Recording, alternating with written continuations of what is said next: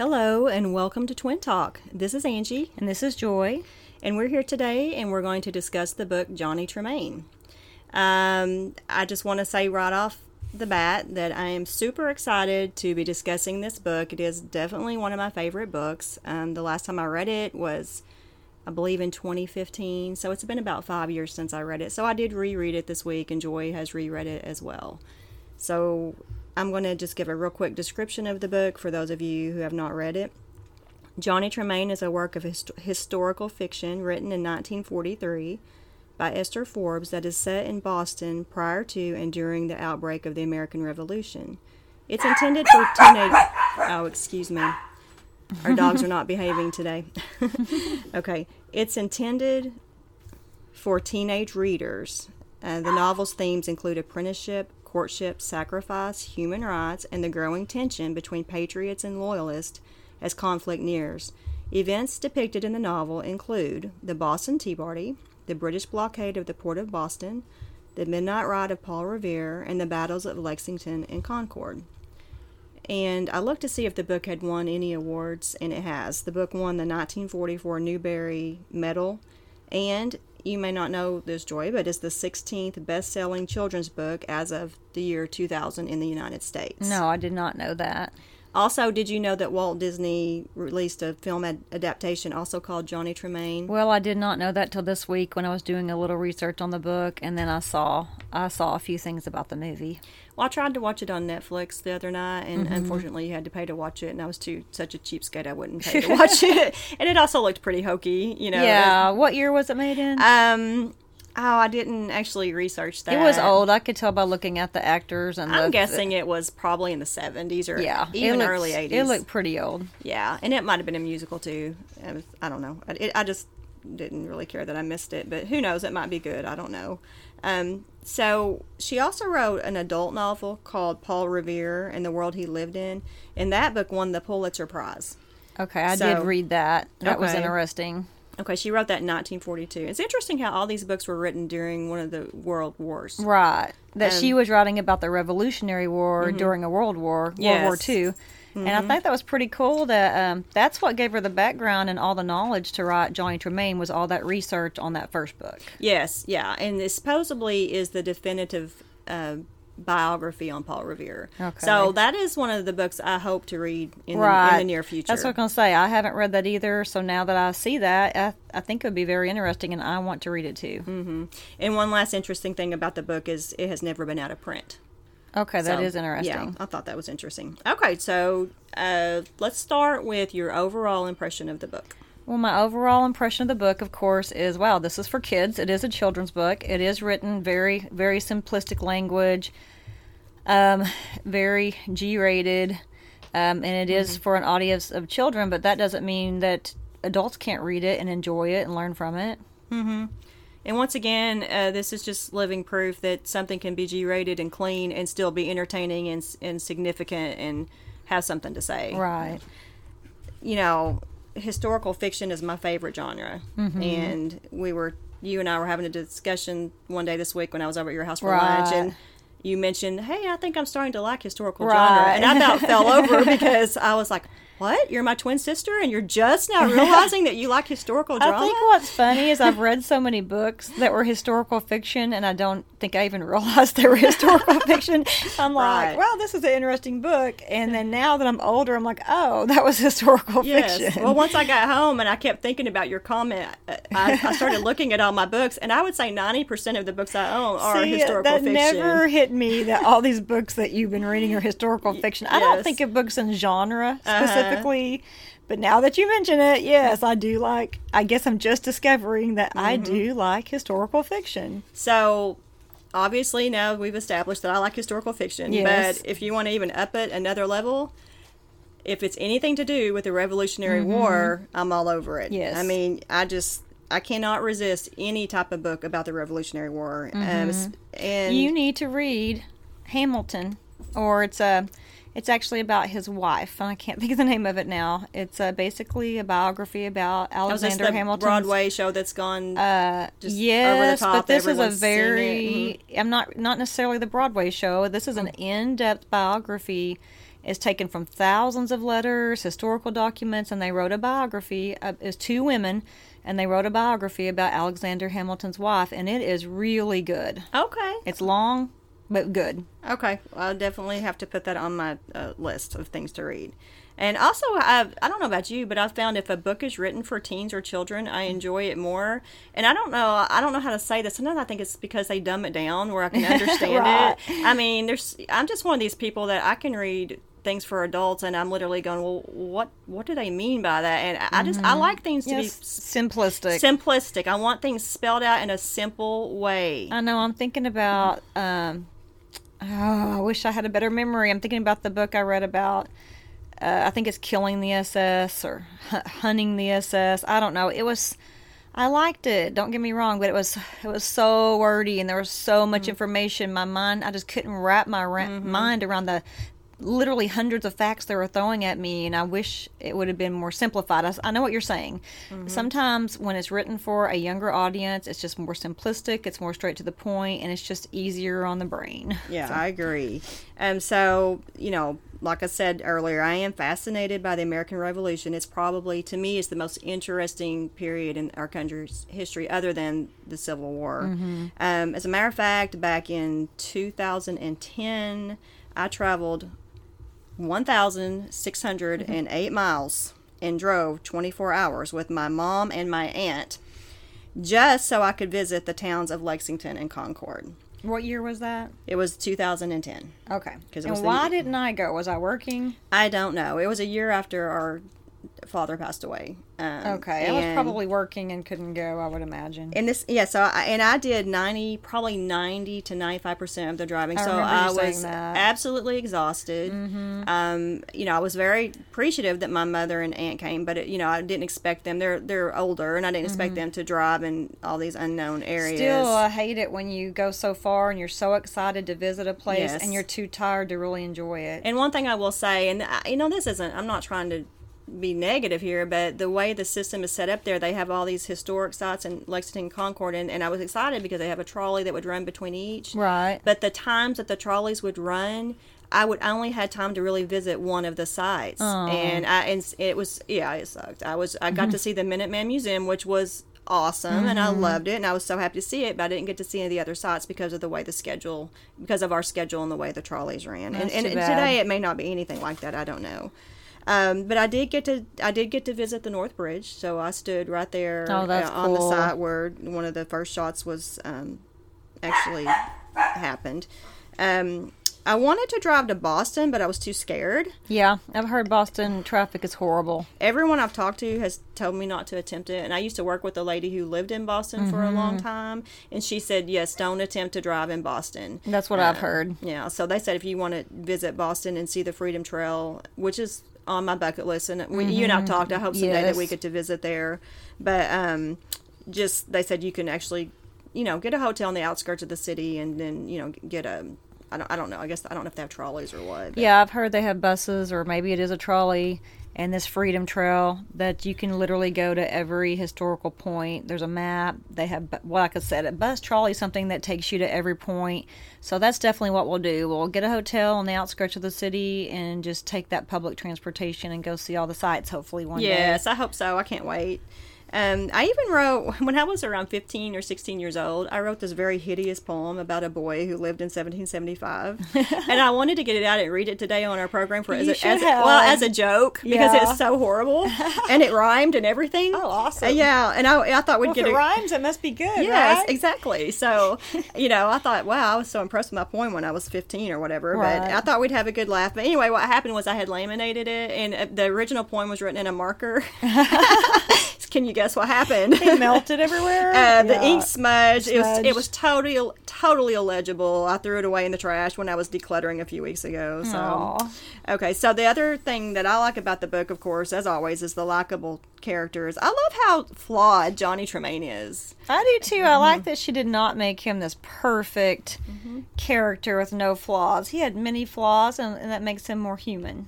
He was, you know, I wrote down some of his sins. You know, it's, it's easy to point him out in others, isn't it? But he, you know, he was prideful, ambitious, bossy. He was jealous, and I love how his master would make him read certain passages in the Bible that would, you know, highlight his Highlight his their weaknesses. you know, yeah, yeah. Um. So anyway, you know, I guess I, I need to quit harping on the Revolutionary War era. I just I. I just love it, uh, and you know, and if I could be a fly on the wall, as the old saying goes, Mm-hmm. during any period of our history, Mm-hmm. that's where I would be. I would be a fly on the wall during the Revolutionary era in some of these. Um, Yes, I'd like to have sat in on some of those debates between the founding fathers. I think Oh. that would have been pretty cool. Oh, definitely. And if they got too long winded or whatever, you could just buzz and buzz mm. off, fly away. Oh, that's a good point. Yeah, and I like the fact that the author didn't glorify war. Yes. You know, mm-hmm. she the speech that was made by James Otis that made everyone stop and think about the you know the personal sacrifices they were going to have to make. I thought that mm-hmm. was really good because Yeah, she did definitely did not glorify war. She pointed out all types of sacrifices, not just losing your life, but losing your business, you know, being separated from your family, things like that. Yes, you know, he pointed out that, um, like you said, losing your business, your wealth, uh, not even being able to practice your trade. Think about the silversmiths Right. like Paul Revere, and lose just losing your life for the sake of liberty. And you know, the main storyline is is it was tragic how Johnny burned and injured his hand. You know, it caused his hand to be deformed.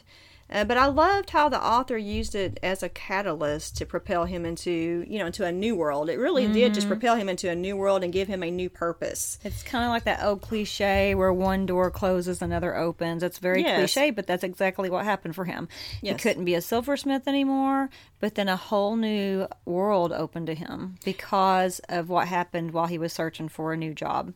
Yeah, it it was amazing to see how much more good he did. You know, he now he could help the Sons of Liberty, um, versus you know making silver cups or whatever. And it was a much more important mission than it would have been otherwise. So, okay, so I have a question for you. How do you think the character of Rab complemented the character of Johnny? Well, Rab, he obviously was much more mature, had much more self control. He, to me, he was like a mentor to Johnny. Johnny could learn from his self control and learn from his, um, you know, Rab was able to control his tongue. He was a good listener. Like I said, he was much more mature. He was not like hot headed like Johnny. So they definitely, he definitely was good for Johnny. Yes, I agree. He was a great, almost like a father figure for him, even though he Even was though only he's only like a year or two older, maybe only a year. He was just so much more mature and and just set in his uh, beliefs, I guess, and his values were so. Mm-hmm. It's like he was very confident and secure. He knew he was who he was, what his purpose Yeah. was, what he wanted. that's very well said. He, you know, he it, it's he knew who he was and what he wanted in life. Yes. Um. Okay. So I, you know, before this broadcast, I'll tell our listeners that I gave Joy a little heads up because some of these questions I knew she might want to have to give a little thought to. Yes. So one of the questions I had asked you to be thinking about was if we had a current day movie version of Johnny Tremain, who would you think would be good? What actor would be a good fit to play Johnny? Okay, well, I thought about this and I had a hard time coming up because I'm not familiar with a lot of the younger actors. I had that same problem. That's my problem. I don't know any of the young. I, I've Right. basically quit watching movies for some mm-hmm. reason. Or I'll watch movies, but I mm-hmm. don't know the names of the actors. Yes. I'm just I- I'm not, not- up on that. I, I'm not up on who the the A list actors are today. Right. Well, I watched this series on Netflix called The Outer Banks, and one of the actors on there, he plays JJ. He's very hot headed. He flies off the handle at every little thing. He's actually has very light fair hair. He's skinny, kind of wiry, and his name is Rudy Pankow. Okay. And I don't know if you even know him. I have a picture of him right here. oh yeah, I could see that. But when you asked me what actor would you see to play Johnny Tremain, he almost immediately came to my mind. Oh, I don't wow. know what all he's been in, but I know this Outer Banks was like number one on Netflix like a few months ago, so I know his name is becoming known. But oh my gosh, his character his- reminds me. the, just the picture you're showing me now, I can definitely see him. He, did you picture him as Yes, I can picture him as Johnny Yes. Tremain. Even the expression on his face. in yes, that one so that. Rudy Pankow, that's who I would cast as Johnny Tremain. Okay. I actually had the same problem you did. I, I, I don't have a clue about the younger actors, so I picked some older actors. So you just picture these guys when they were younger, you know, uh, playing him. I guess if the movie had happened a while back, I couldn't think of anyone current day, so I said Chris Hemsworth. Yeah. Uh, there's a picture of him. and his almost has the widow peak, Yeah. or something. I think, and maybe I'm mistaken. I thought I saw a picture of him where his hairline reminded me of Johnny. I'm not sure. And the other one was Heath I forgot he had a widow's peak. Oh, Heath Ledger. Yes, That's I thought if one. Mm-hmm. Heath Ledger were still alive, I thought he would, in his prime, he would have been a probably a pretty good. yeah, Johnny and he also played in another Amer- uh, Revolutionary War movie, The Patriot, with Yes. Mel Gibson. So we, I can already kind of picture Yes, him and- because of that movie. and that could be one reason he came to mind. Okay, who would you pick to play Rab? Okay, well, I have a soft spot for this actor because we share the same birthday with him. But Zac, Oh, Zac Efron. Zac Efron. I thought about a younger Zac Zac Efron. Efron because I thought about him, but I, I didn't think he would be a good Rab. But why do you think? Well, the reason I think is because I said he was dark haired. I thought, mm-hmm. and he Zac Efron, he just comes across as very confident, very self assured. Like Mm-hmm. like I said earlier, he knows what he wants. So I could, he might be a little too good looking. that was my problem. I thought he's too pretty They to play might him. have to make him a little less pretty to be Rab, but he's who came to my mind. Who did you pick? I put Channing Tatum. I'm sorry, but I cannot see Channing Tatum as Rab. That's. I wanted to get your reaction. Because I'm actually totally joking. oh, okay. I put. just you can even see here in my notes. I put J.K. Okay. I just had to see your reaction. Okay, I'm so glad you said that uh, because I do. I'm sorry. I, I, I love Channing Channing Tatum. Tatum. We both love Channing Tatum, but not for. I just don't think he's the best actor in the world. well, I don't. I think he's a good actor. I just oh, don't do see him as Rab. Okay, I don't. I don't.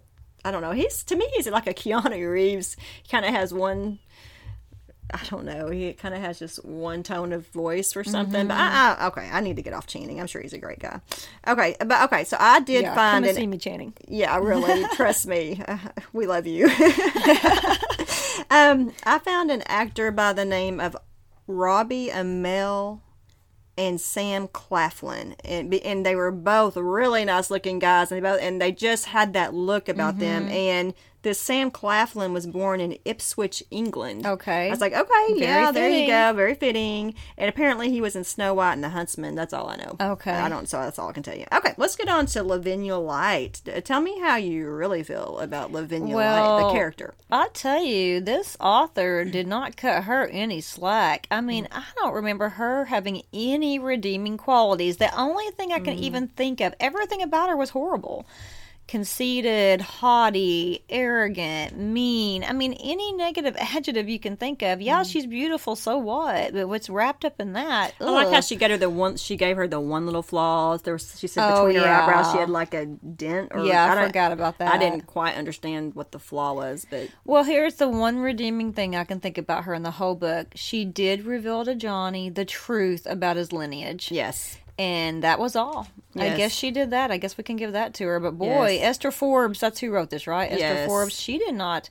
She sure didn't make her very three dimensional. She a- was. You know, she, she was, was concerned very- about her father after he got run out of town, out of his true. house. That was the only thing That's I true. saw. She's concerned about her. She, she mm-hmm. actually did love her dad, mm-hmm. and she told Johnny the truth about his lineage. Yes. Yeah, I agree. She was a, you know, or he found out about his lineage in the Bible, but she also revealed a few things about the family to him, about the silver cup, I believe. yes. So who who would you pick to play her? Well, in the movie? I would have to pick one of the Kardashians, honestly. I thought about that. Yeah, so, I would have to pick a Kardashian because I don't that's know. too funny that you thought that. Sometimes they, I'm sure they're great people if you really know them in person, and I know a lot of what they do on TV is probably an act. I'm guessing, but sometimes they come Mm, don't across as entitled, entitled, arrogant, Mm-hmm. spoiled. I don't know. I couldn't think of anyone, and so Mm-hmm. I just looked at images on Google, Right. and I thought Megan Fox. yeah. Oh, she would be a good one. Um, I, Yeah. I have no idea what she's like, what her personality is like, or what kind of roles she but plays. I could see her pulling that off, especially with her looks. She's so pretty. Yeah, I just pictured her because I did think she was very beautiful. Let's talk about the cup that Johnny's mother gave to him before her death. You know, you just mentioned that not only it the cup proved his lineage to the Lytes, his lineage to the Lytes, but it may have also had a symbolic meaning in the book. Do you agree that it served as a symbolic prop in the book? Well, I don't know about symbolic, but I saw a little foreshadowing because it's like, what's this cup all about? How's it going to come into play? And you know, it's mm-hmm. gotta it's gotta tie in somewhere. So you're constantly looking for what's the cup all about as mm-hmm. you read the book. Mm-hmm. Well, and what was interesting to me was in the beginning, the cup was very coveted to Johnny, Yeah. and it was his connection to to um, prosperity Mm-hmm. and recognition for belonging to a very wealthy and well known family. Yes. But then toward the end of the book, even when he had the opportunity to take the cup back, he didn't want the cup. Right. His And perspective changed. It was showing you that his perspective had changed, whereas before that was what mattered to him, and now his priorities changed. his priorities were Yeah. changing, and, and the cup was kind of symbolic of that, of how it was showing him growing up as a man and his Okay, values I didn't see it from that angle, but you're right. It's his. It was his. Um, how he valued the cup at the beginning, and how he didn't value the cup at the end, showed how he had grown and matured. At it was maturing into an adult. That's a good point. I hadn't thought about That's that. very well said.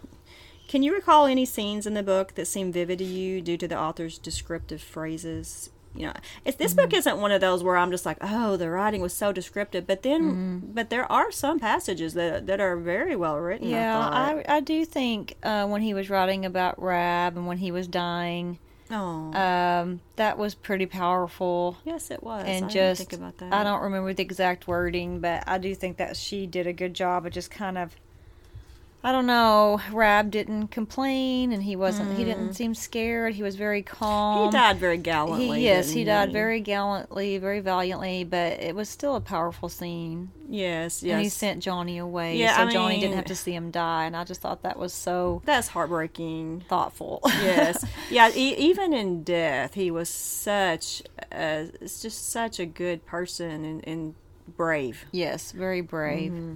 I, I like the opening scene in boston i love the way she described the city waking up Yeah, that's the that's what I'm going to read for one of my favorite passages. okay and i had a feeling you would pick that and so that's the reason i didn't pick it Okay. But yeah, okay. because she knows I love beginnings Yes, and endings. yes, Because they're always good. some of the best parts of the book.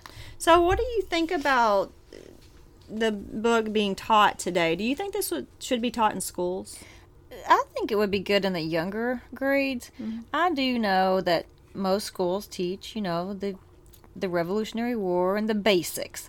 I Mm-hmm. think this would be a really good book just to kind of teach some of the basics to like younger younger Mm-hmm. the younger age. I don't know, fourth, fifth, sixth grade maybe.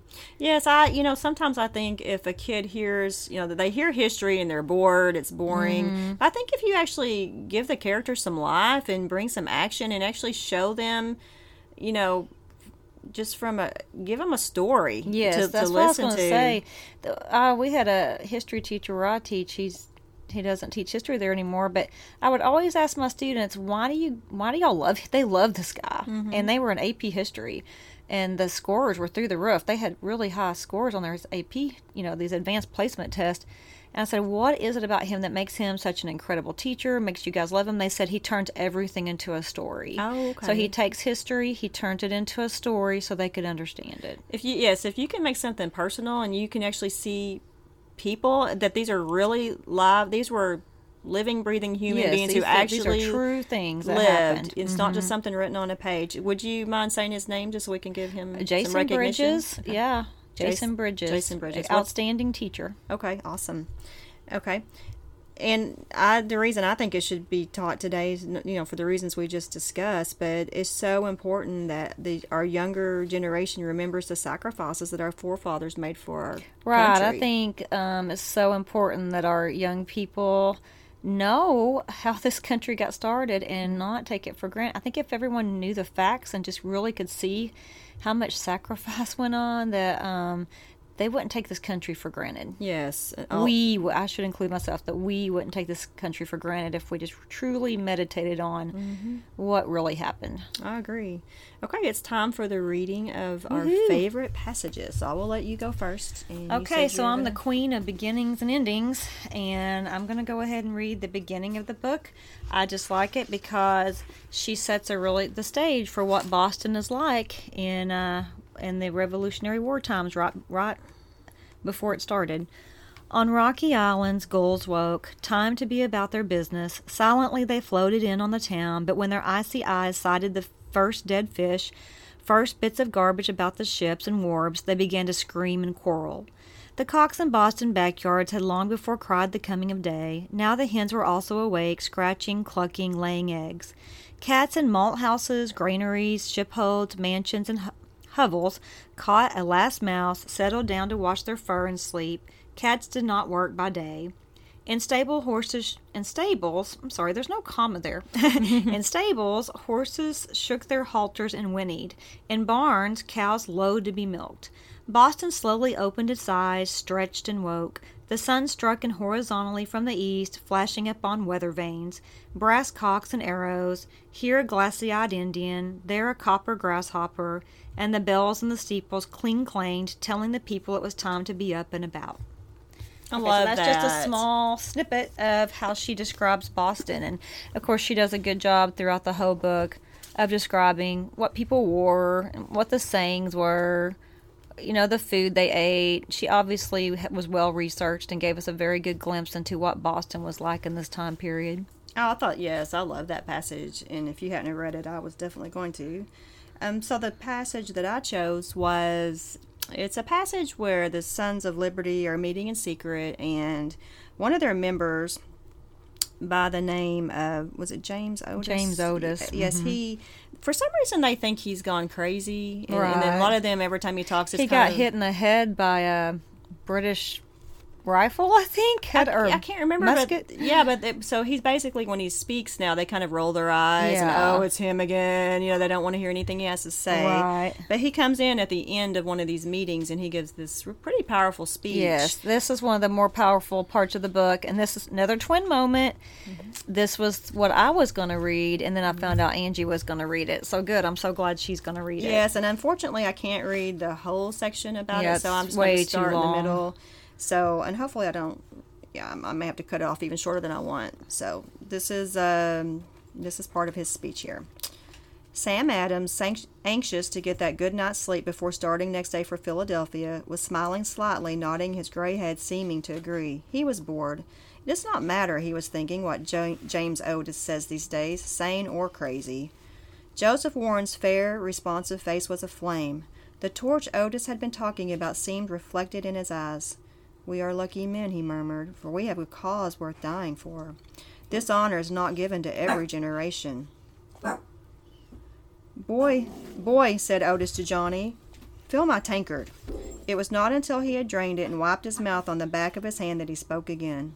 All sat silently waiting for him. He had, and not for the first time, cast a spell upon them. They say, he began again, my wits left after left me after I got hit on the head by that customs official.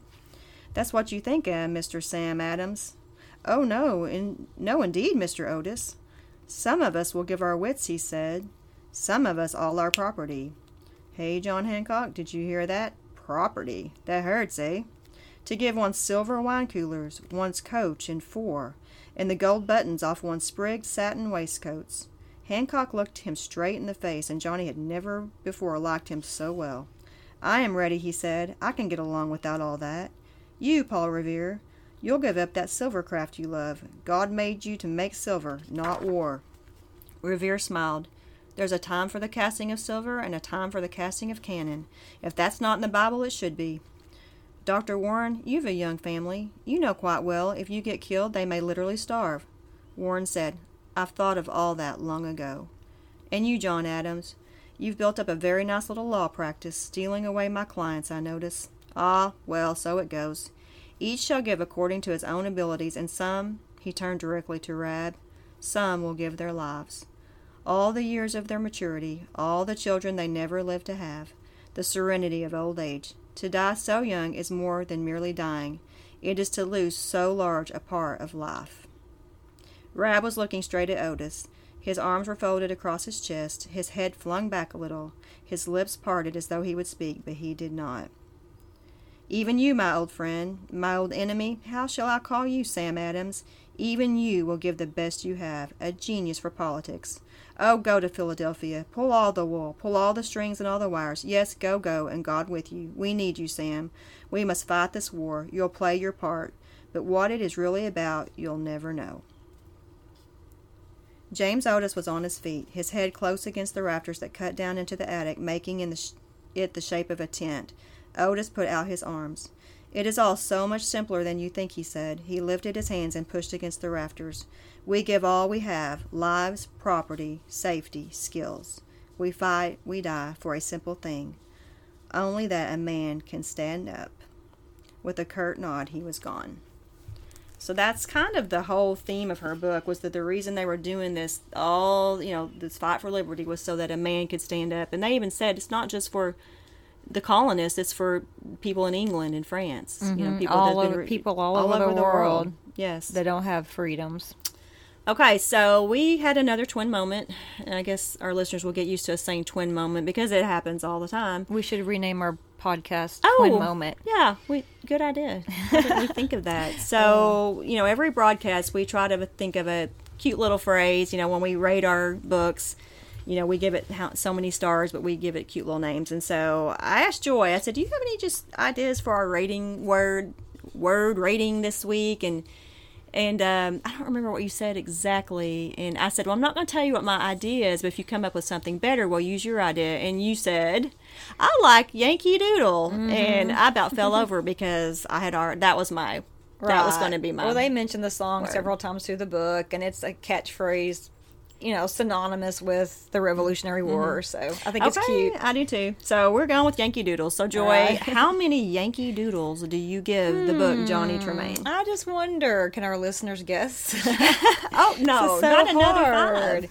I'm going to give it five Yankee Doodles oh, because really? it, I, once again it's historical fiction, which I now realize I love, and it's I know it's written for kids, but it was so well researched, and there were so many interesting facts and so many. It's just a great book. It's mm-hmm. a five star book. Once again, we wouldn't be doing it probably if we didn't think it was a very um, high rating book. What did you give it? Yes, I give it five Yankee Doodles as well. I'm just curious. Are we ever going to do a book that we don't both give it five stars probably or five not. Yankee Doodles? uh, surely um, we'll get to one that we don't think it's worth yeah. the five star rating. And, you know, I read uh, something the other day. Uh, someone said in their opinion, Johnny Tremain was a character that will be as well liked and well remembered as Huck Finn and Tom Sawyer. Oh, that's interesting. And I thought that is true because, in my opinion, he's as likable. Mm-hmm. I like him as much as Tom Sawyer. I never Sawyer. thought about that. that mm-hmm. That's interesting. Okay, so we're going to talk a minute about the song Yankee Doodle. All right. Okay, and it's one of the most popular songs in the U.S. You know, I doubt there's many people out there who's never heard of Yankee right. Doodle. It's also the state song of Connecticut. Okay, did not know that. Didn't know that either. Okay, so however, dis- despite its popularity and its pervasive pervasive staying power, it started out as a song that actually was making fun of American troops. Did you know that? Uh, seems like I have read that somewhere. Yes. Yeah. So the, the song actually emerged before the American Revolution, but the British used it as a vehicle to mock American soldiers. You know, they used it. Yankee, of course, is a negative term that makes fun of Americans, and doodle was a derogatory term that meant fool or simpleton. Oh, okay. So I didn't not, know not that. very nice. No, no. very negative right. connotation. Yes, but as long as long since it's become the tradition in the states, the people who are being ridiculed and made fun of, they took ownership of it. Okay. Yeah, it's funny how sometimes someone uses something that they're trying to make fun of you, and you take it and turn right, it around on them. Right. Um, so they actually took it, and uh, it's kind of like that uh, Barnum and Bailey movie. Um, Oh, the one, the, uh, the Greatest Showman. Yeah, and they were m- mocking him and saying, "Oh, it was a circus." And he's like, "Oh, I like that word," and he took it and ran with it. According yes. to the movie, I don't know how true that is in real life. P.T. Oh, Barnum. no, you're you're. It's basically, yeah, I like the idea of taking something negative that someone has said about you mm-hmm. or called you and turning it into a positive. I like that. Yeah, so that's what happened with Yankee Doodle. It started out as, you know, they're making fun of the troops and they took it and turned it around and used it, hey, that's going to be one of our main songs we sing. Right. You know? As the and as the Yankees began to take the British and the Revolution, they also took the command of the song and they began singing it as a proud as a proud anthem to taught their English foes. So it kind of became an anthem. Um, so we're going to talk about the American version of it. So the original version, of course, wasn't what we know today, right? Right. Um, so the original or the origins of the tune and the original lyrics they're unknown really, but most historians agree that the American version was written by an English doctor named Dr. Shuckburgh. And according to the Library of Congress, Shuckburgh wrote the American lyrics in 1755. Okay, so we are going to. Okay, so I have a little surprise for you. Okay. okay. Oh, no. So the song Yankee Doodle, we're going to mm. see how well you know Oh, the no. song Yankee Doodle. Okay. Now it's up to you. I can. I'm going to say say or sing part of it, and then you're going to fill in the next line. Okay. Okay. Do you want to you want to sing it or you want to say it? Maybe sing it because it'll come easier to me. I think. Okay. Oh gosh, so we're going to have to sing on our podcast. This Oh, could be, be awesome. Maybe the dogs will start howling. They That could be awesome. will. Okay. Are you ready? When I stop singing, you fill in the next line. Okay. Yankee Doodle went to town. Riding on a pony Good. Stuck a feather in his hat. and called it macaroni. Yankee Doodle, keep it up. Yankee Doodle dandy. Mind the music and the step. And with oh, this sounds bad. And with the girls be handy. Is that right? Yes. I feel like I'm saying you something it bad. right. okay, so this next part we're going to read. Okay, so I got that all right. You got every part of it right. Yay, yeah, right. Okay. and uh, if you get any of this next part, I'm going to be totally shocked. I But have, you, is this a second verse? This is the second Oh, then I verse. can already tell you I don't know second any of verse, same as the first it. one. Okay, I'm gonna guess. Right. Father and I went down to camp along with Captain Gooding, and there we saw the men and boys. Tramp, dance. I don't know. You don't know? No. As thick as hasty pudding. Oh, as thick as hasty pudding. Yeah, maybe we should have kept singing. All right. so Yankee Doodle, keep it up. Yankee Doodle, dandy. Mind the music and the step. And with the girls be handy. Good job. Okay, last verse. And there was Captain Washington upon a slapping stallion, a giving orders to his men. I bet there were a thousand. Oh, you're surprisingly close. You're kidding me. I guess there was a million. Oh, wow. So, it, it- you know, actually, you were pretty close in this Yankee Doodle. Hmm. Keep it up, Yankee Doodle dandy. Mind the music and the step. and with the girls be handy. Good job, All Joy. you did pretty good on that. Okay. Okay, time for trivia. Woohoo! My favorite part. Yes, I, I enjoyed doing this, looking up these trivia questions. They were fun. I thought that was kind of the trivia part. Oh, I just had to That's make okay. you. I just wanted to see you, You want to see me squirm? squirm a little bit. Yeah. Okay, so Joy, can you name at least three prominent nim- members who were Sons of Liberty? Okay. John Adams, Yep. John Hancock. You know, honestly, I don't know that John Adams was. He was Sam. He was Sam Adams' cousin. He was his younger cousin. So I don't know that. I don't have him listed. I'm not saying he wasn't. Okay. I don't know that he was. Alexander Hamilton. No. No. I I don't know that he. It's, it's got to be one of the three I have on my list. Thomas Jefferson. oh man, you are. Did you not just read the book? I did. John Adams, Thomas Jefferson, Sam Adams. Sam Adams was one. Yes. Oh my goodness. Um, Oh, you're saying oldest. John Adams. Are, Yeah. are you meaning to say John Hancock? No, there was a John Oh. Adams. Was a John also- Adams was Sam's cousin. But Oh, okay. they- they yeah, I really said mi- John Hancock. Okay. Oh, you did say. I John? did say John Oh, I thought you said John Adams. We'll have to listen to the recording. I could have swore I said John Hancock. Okay. Okay. Okay, John Hancock. Yes. Um, now I forgot who I said. Sam Adams. Sam Adams. And one more. Um, Paul Revere. Okay. Good. Good job. Okay. So I had listed Sam Adams, John Hancock, Benjamin Edes, Patrick Henry, John Lamb, Joseph Warren, Paul Revere, and James Otis. Okay. Those were pretty much the core. The core group. Yeah. All right. yeah. Okay. True or false? Sam Adams was the son of a wealthy brewer.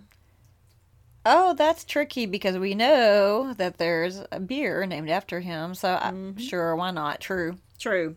And that's where that's why Sam Adams is now named after Okay, that's why the beer's named That's after why him. the beer's named He's after from him. Yes. So his father actually, the story goes that his father actually turned this. They, they made malt, you know, which goes in malt, the malt, Malt that goes in liquor, liquor. yeah. And they said Sam, um, he really wasn't interested in the company. He was really more interested in politics and, gab- and. Just walking around town gabbing to people. Okay. So they said he the business suffered under him. Okay. Okay. True or false? Benedict Arnold was a son of Liberty. Ooh, Benedict Arnold. Now, it was Patrick Henry that said, give me liberty or give me death. Mm-hmm. Benedict Arnold, oh, he was a traitor. Mm-hmm. He sold um, secrets to the British, and he was the one that got in the duel with Alexander Hamilton, I believe. But was he Was he a son of Liberty? Oh, Liberty? That's a great question. I don't think so. I think that's false. It's true. Ooh. Yes, So he He's- was a big time traitor. He actually started out on the right path. He okay, really so in this book I read, and I think it's just called I Eliza, maybe. No, that's another biography. Why can I not remember the name of this book? I think it's just Hamilton, but about his wife. They go into uh, the the whole story behind Benedict Arnold and Mm-hmm. the uh, the duel between him and Alexander Hamilton, and it's really interesting to hear to hear the story. I like this series turn because it it really goes into uh, I really. remember you telling me about that. Yeah. and I watched a few episodes, and it was good. Is it based on true events though? Yes, yes. Okay, it's, it's mostly I- about the spying that Washington Okay. had in place. I want to go. Is it on Netflix? I believe it is. So I want to Yeah. go back and watch it. Mm-hmm. And if it's based on true events, then yes, I want to watch it. If they don't stray too far from the true events, I definitely want to see it. Yeah. So, but it was the parts about Benedict Arnold were, were very interesting to me. Okay. Okay. Which son of Liberty refused to ride a horse for much of his life? Was it Paul Revere? No. Because that would be funny. yeah, that would be ironic, wouldn't it? Um, another Oh. guess or Sure. I'm gonna say. Hmm. I don't know. Go ahead. it was Sam Adams. okay. He was, yeah, it was in there, and we're going to talk about that again in a minute. But uh, true or false? John Hancock was 27 years old when he inherited his uncle's business and lost it shortly after due to gambling debts. Uh, I have not heard this. Sure. Why not? True. That's false. Oh, okay. So John Hancock was one of the wealthiest and richest men in New England. I knew that. he was from- very I knew he was super wealthy, but I thought Yeah. you never know. He could have But- been a gambler. Uh, true. Okay, here's another one about John Hancock. True or false? He graduated from Harvard at the age of 17. Oh, see, I don't know a lot about John Hancock, although Mm. you know he has one the, the biggest signature on the uh, Yeah, and there's a reason he did that. He wanted to show him. He said, "Let him see that signature." It was kind, of, kind of in that Kind of a showy yeah, way. kind of a showy. Yeah. Oh, do they teach that really good cursive handwriting at Harvard? I don't know. I have no idea. It's true. Okay, that is true. He graduated Harvard at Wow. 17. so- Okay, well, wait, wait a second. That means Harvard's been around since Yes. the 1770s. yes, Harvard's probably one of the oldest. I knew it was one of the United oldest States. colleges in the United States, but I Mm-hmm. just assumed it was like the early 1800s. It goes back to the 1700s. Yes, That's yeah. amazing. A lot of the a lot of your um, presidents. presidents and people in the the uh, war, they a lot of them are from Harvard. Um, Okay. okay. true or false? You should get this one. John Hancock was well liked by the British. I would say no. And that's why he did the flashy signature, right? Just to say, Mm-hmm. hey, I know you don't like me, but here I am. This is a total guess. I don't know a lot about John Hancock. Okay, that is completely false. Okay. They hated him. He Mm. was so hated by the British that at one point they offered amnesty to all the colonists to oppose the king except for John Hancock and Sam Adams. They hated him and Sam Adams. So was he just super cocky, arrogant? No, they, they were stirring everyone up. And, Oh, and, and they actually said, they said, um, well, they said that Jan, John Hancock and Sam Adams, Sam Adams had committed acts that were so And they said if they could just capture just those two men alone, they could squash the whole rebellion. Right. So that is Okay. how they, they just So looked they were upon them as the obviously instigators. very effective if they hated them that much. Yes. Okay, now I'm curious to see if you're going to know this Oh, one. great. Did the British cross by land or sea? oh my goodness! Now I feel like an idiot. So was it one lantern by land and two by sea? That's my next question. Oh, so I'm trying to think. It was. I'm trying to think of the poem, "The Midnight Ride" Oh, of no, Paul Revere. but, here a while. it's been since I was little since I've read it. So I just oh. remember. I think it was one by land and two by sea. Hmm. But I don't remember. okay, they came by sea. Correct. Good. Yeah. Ding ding ding ding. Yeah. All right. Okay, so how many lanterns were in the North Tower or the North I Church? think it was two. It was. It was Okay, two. Very yeah. good. Very very Okay. good. Okay. All right. What was the derogatory term used by the colonists for the British soldiers? Um, just redcoats. No, they called them something. They, well, they Oh, called them something that else. Mm-hmm. wouldn't be derogatory, I guess. Um, I should know this because it was in the book, right? yeah. Yeah, it was in the book. Scallywags. I, I almost used this as our rating word, but I didn't. I don't remember. Lobster backs. Lobster backs. Lobster okay. backs. Those red coats, you know. All right. Okay, now what? Last question, I think. Yeah, no, next to last question. What did Paul Revere yell out as he rode through the villages, warning of an impending attack? The British are coming. The British are coming. Meh. That's What? probably a trick question. Was that like something I saw in a Hollywood movie and thought it was true? Most people would tell you if you asked nine out of ten people, they would say the British are coming. But they Uh-huh. Said more than likely he did not say that because the colonists consider themselves British. Oh, I never Yeah. thought of that. Well, I never did either. Yeah. I never did either. They said So it's like the neighbors are coming. The neighbors are Exactly. coming. they said that that would have been actually kind of odd for to hear the British because they all kind of considered themselves British. They're right. I hadn't thought of the that. They are. British. They're They they said came from more, England. Yeah, they said more than likely he yelled, "The redcoats are coming." That would make Yeah. more sense. Yeah. Um. Anyway, the the this was interesting to me. Interesting to me, the idea of the colonies as a whole, you know, as a country, they really didn't even. They kind of view themselves independently of each other. Okay. Right. Like Connecticut and um, Delaware. yeah, they just they they didn't even view they kind of they just viewed themselves as separate. It wasn't until well after the United States was formed and George Washington became the first president they viewed themselves as as, as, As a, a a united country. Right. Yeah, yeah. Okay, last one. True or false? Sam Adams had a large Newfoundland breed dog named Q, who he taught to snarl and bark at the British soldiers. You know, unless I'm imagining it, it seems like I've read that somewhere. I want to say mm. that's true that is absolutely true. because I remember his name was. Q. Yeah, Yeah. Okay, so what do you think about the trivia? That was very good. Very it made yeah. me really question how much I learned about Yeah, history there's when I was in really- school. There's really just not a lot out there about trivia about the founding fathers. I looked, and they're really, and Mm-hmm. so it's just to even find those was kind of difficult. Um, so one last thing before we start our closing remarks, uh, just one interesting fact. You know, one of the main events, of course, of the Revolution was the Boston Tea Party, and of course that was in the book. But um, what a lot of people may not know is that they destroyed ninety-two thousand pounds of tea, and it was worth, in today's value, it'd been worth a million dollars. That that just blows my mind, and I never understood until this book does a good job of explaining it. Is like, why you know when they destroy property, well, obviously that's going to make the England England government uh, super mad. But why didn't they just send the boat back?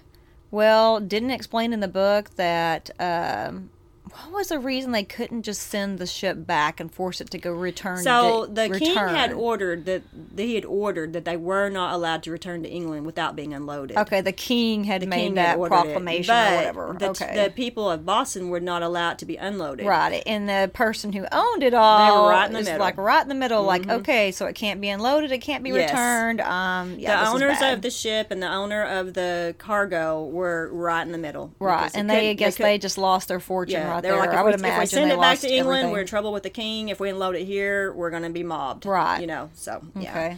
All right. So, I, one thing I kind of wanted to let the listeners know is that we have a website. And, you know, we're going to try to post the link to our website on our podcast. And Mm-hmm. the reason I'm saying that is because I have a lot of uh, pieces I've collected over the years that have to do with the Revolutionary War yeah, antique things. antique They're pretty cool. I've got some uh, vintage postcards that are Revolutionary War. I have a Sam Ad- Adams beer advertisement tin, which I love. I just think it's really Mm-hmm. cool. I have a bunch of books. I have some old tins. Um, I also have a Pinterest board that's nothing but Revolutionary War Right. images. That's really got some really cool stuff on it. you should put the link on our website. yeah, I may do that. And then I also have some pictures of my trip that we talked about that I took in 2010. Um, Which I'd like to see those again. I don't yeah, really remember yeah, those they're, well. Mm-hmm. they're not that great, but I do have a few of the the- in Concord and Lexington. And also, uh, one thing I might the listeners might be interested to know is that the History Channel ran a mini mini series entitled "Sons of Liberty," and I would really like to watch that. I, Mm. Okay, I, I've I- never seen that. I saw it advertised, and then I I just never got to see it. And just real quickly before we close, I would like to quickly recommend some other books that I have regarding the American Revolution. So the first book that I have, and I have actually have them sitting here beside me. You can look at them. No one else can see them, but uh, is Young Nathan Hale. Okay, it's the story of Nathan Hale. He was an American soldier for the Continental Army during the American Revolutionary War. He volunteered for an intelligence gathering mission in New York City, but he was captured by the British and executed. He's long been considered an American hero, and he was only 21 years old when he died, which is really sad. The author is Marion Marsh Brown, and the copyright date is 1949. The next book that I would recommend, and these are all books I've read, by the way, uh, is Philip Winwood. I cannot remember where I found this book, but the copyright date is 1900. It's very old. It's been a long time since I read the book, but I remember that I thoroughly enjoyed it, and it's it's one of those books that feels like it's a true story, but in the book I can't ever really tell if it's actually fact or fiction. There's nothing that says. It's such an old book, and I've done some research and I can't find anywhere if Philip Winwood was an actual person, but I do highly recommend this book if you like historical fiction. It's set in the United States and London during the Revolutionary War era. The author is Robert Neilson Stephens, and it shows how people interacted during the period on both sides of the issues, and there's many historical figures that appear in the book. Okay, the next one, and I love this book. It's a kid's book. And can, can you see the picture? I love the the, uh, I love the art in this book. the it's so art pretty. is um, absolutely amazing. It's called Paul Revere's Ride by, and of course, it's the famous poem by Henry Wadsworth Longfellow, and the, it's illustrated by Ted Rand. And you know, it, the book is basically just the poem, but the the illustrations in it are uh, incredible. Ah, they're beautiful. I remember are- looking at that. They are so pretty. They pretty. are beautiful, and one of the things I read in here it says paintings are by so and so, and I'm like paintings, but yeah, they're they're absolutely amazing. Okay, so I recommend that, and I saved the best one for last. And I, this is called "Why Don't You Get a Horse, Sam Adams." Uh, it's by Jean Fritz, and it's illustrated by Trina Schart Hyman, and that's where I got a lot of my trivia was from her book. This is a brilliant book that interweaves facts about Sam Adams and his part in the American Revolution, along with the humorous facts that he couldn't ride a horse. uh, the author wrote the book after she researched a letter which was written by John Adams, which was Sam's younger cousin and future president of the United States. Um, as if you're an adult or a child, I highly recommend you read this book. And once again, the illustrations are absolutely hilarious. They're expertly done, and it's a great, great storyline. and did you get those while you were in Yes, Concord these, or uh, the- Lexington or wherever? Yes, I'm glad you asked that because the Why Don't You Get a Horse, Sam Adams and Paul Revere's Ride were two of the books that I bought at the Minuteman Museum. So they're they're some of my favorite books that I own. And I just want to clarify because I was looking this up while you were going through your awesome books there. Mm-hmm. So the book I read about Alexander Hamilton's wife was My Dear Hamilton. Mm-hmm. Okay. it's a novel by Eliza, uh, a novel of Elizabeth Eliza Schuyler, and it was written by Stephanie Dray. Mm-hmm. There's another book about her called I Eliza that I think was written by two different two. Uh, companion authors Oh, okay. so Okay. I just wanted to clarify that the one I read was My Dear Hamilton, and I highly recommend that because obviously, when you're reading about her, who's the wife of Alexander Hamilton, you're going to find out all kinds of stuff about the Revolutionary War. I learned Oh. so much about the founding fathers, the Sons of Liberty, the Revolutionary War by reading her was it on biography. your uh, audiobook? Was it? An Yes, audiobook? I did. It was an audiobook. Once again, I know people frown at audiobooks, but I'm I'm very busy. I'm just asking 'cause I wanna Oh yeah, to it. it's Okay. a uh, audiobook. Yeah, Okay. My Dear Hamilton by Stephanie Dray. It was oh my goodness, it was eye opening. Um, all the stuff I did not know about the Revolutionary War and the founding fathers. Very interesting. it's Oh, almost like a behind the did I scenes look. this? Okay. It is so good. Okay. I apologize for our dogs. They just won't shut up tonight. Okay. okay. And I'm sorry. I, I said that was my last book, but just real quick. Uh, after I had pulled all my books out, going through my bookcases, I found Mm-hmm. I didn't realize you had so many. I, I didn't either until I started pulling them out. So I also have a book called The Battle, the Battle of Lexington and Concord, Mm-hmm. and it's a children's book, and it's by Lewis K. Parker. It's really good. And you just need to put a link and, and put all these on our website yes. so people these can. these are some of my cherished books. Okay, my last one. This is When Washington Crossed the Delaware. It's Mm-hmm. a wintertime story for young patriots uh, by Lynn Cheney, and it says paintings by Peter M. Fiore. Once again, beautiful, beautiful Mm-hmm. artwork inside. The illustrations are. If I honestly, Joy, I was looking at this today, and if I could have these actual paintings of these illustrations, Yes. I would have them hanging in my house. They're I- yeah, they look they beautiful. are absolutely just stunning. They're, of course, George Washington's my hero. Okay, Right. so let's go ahead. I know this has been a longer broadcast than usual. Gosh, this is the longest one we've ever done, and I, That's okay. You can we could talk for weeks about months. yeah, I just I can't help it. I I just love I love this book and I love this uh, topic. So, do you have any last words that you would like to say? No, I just I'm glad we did this podcast because I just think it's so important to to know about the uh, origin of our country, and I think it's just so important for us to think about it every once in a while. Like I said earlier, just not take this country for granted because Mm-hmm. so much sacrifice and bloodshed uh, went into the making of our country. Thank you. I couldn't say, have said that any better. Um, just want to give a little tease for everyone listening. This fall, we're planning on doing The Legend of Sleepy Hollow, and I'm super chuffed about that. Me too. And I'm sorry, I'm regressing to a previous podcast there, but um, so looking forward to doing that. And I, this is sad to say, I have never read uh, The Legend of Sleepy Hollow, and I look forward to reading it. Oh, it. and it's a very quick read, so it, it won't take long. So and yeah, Halloween's a perfect time to read it. All right. Well, thanks for listening, and and we hope you'll vid- visit us next time on Twin, Twin Talk. Talk.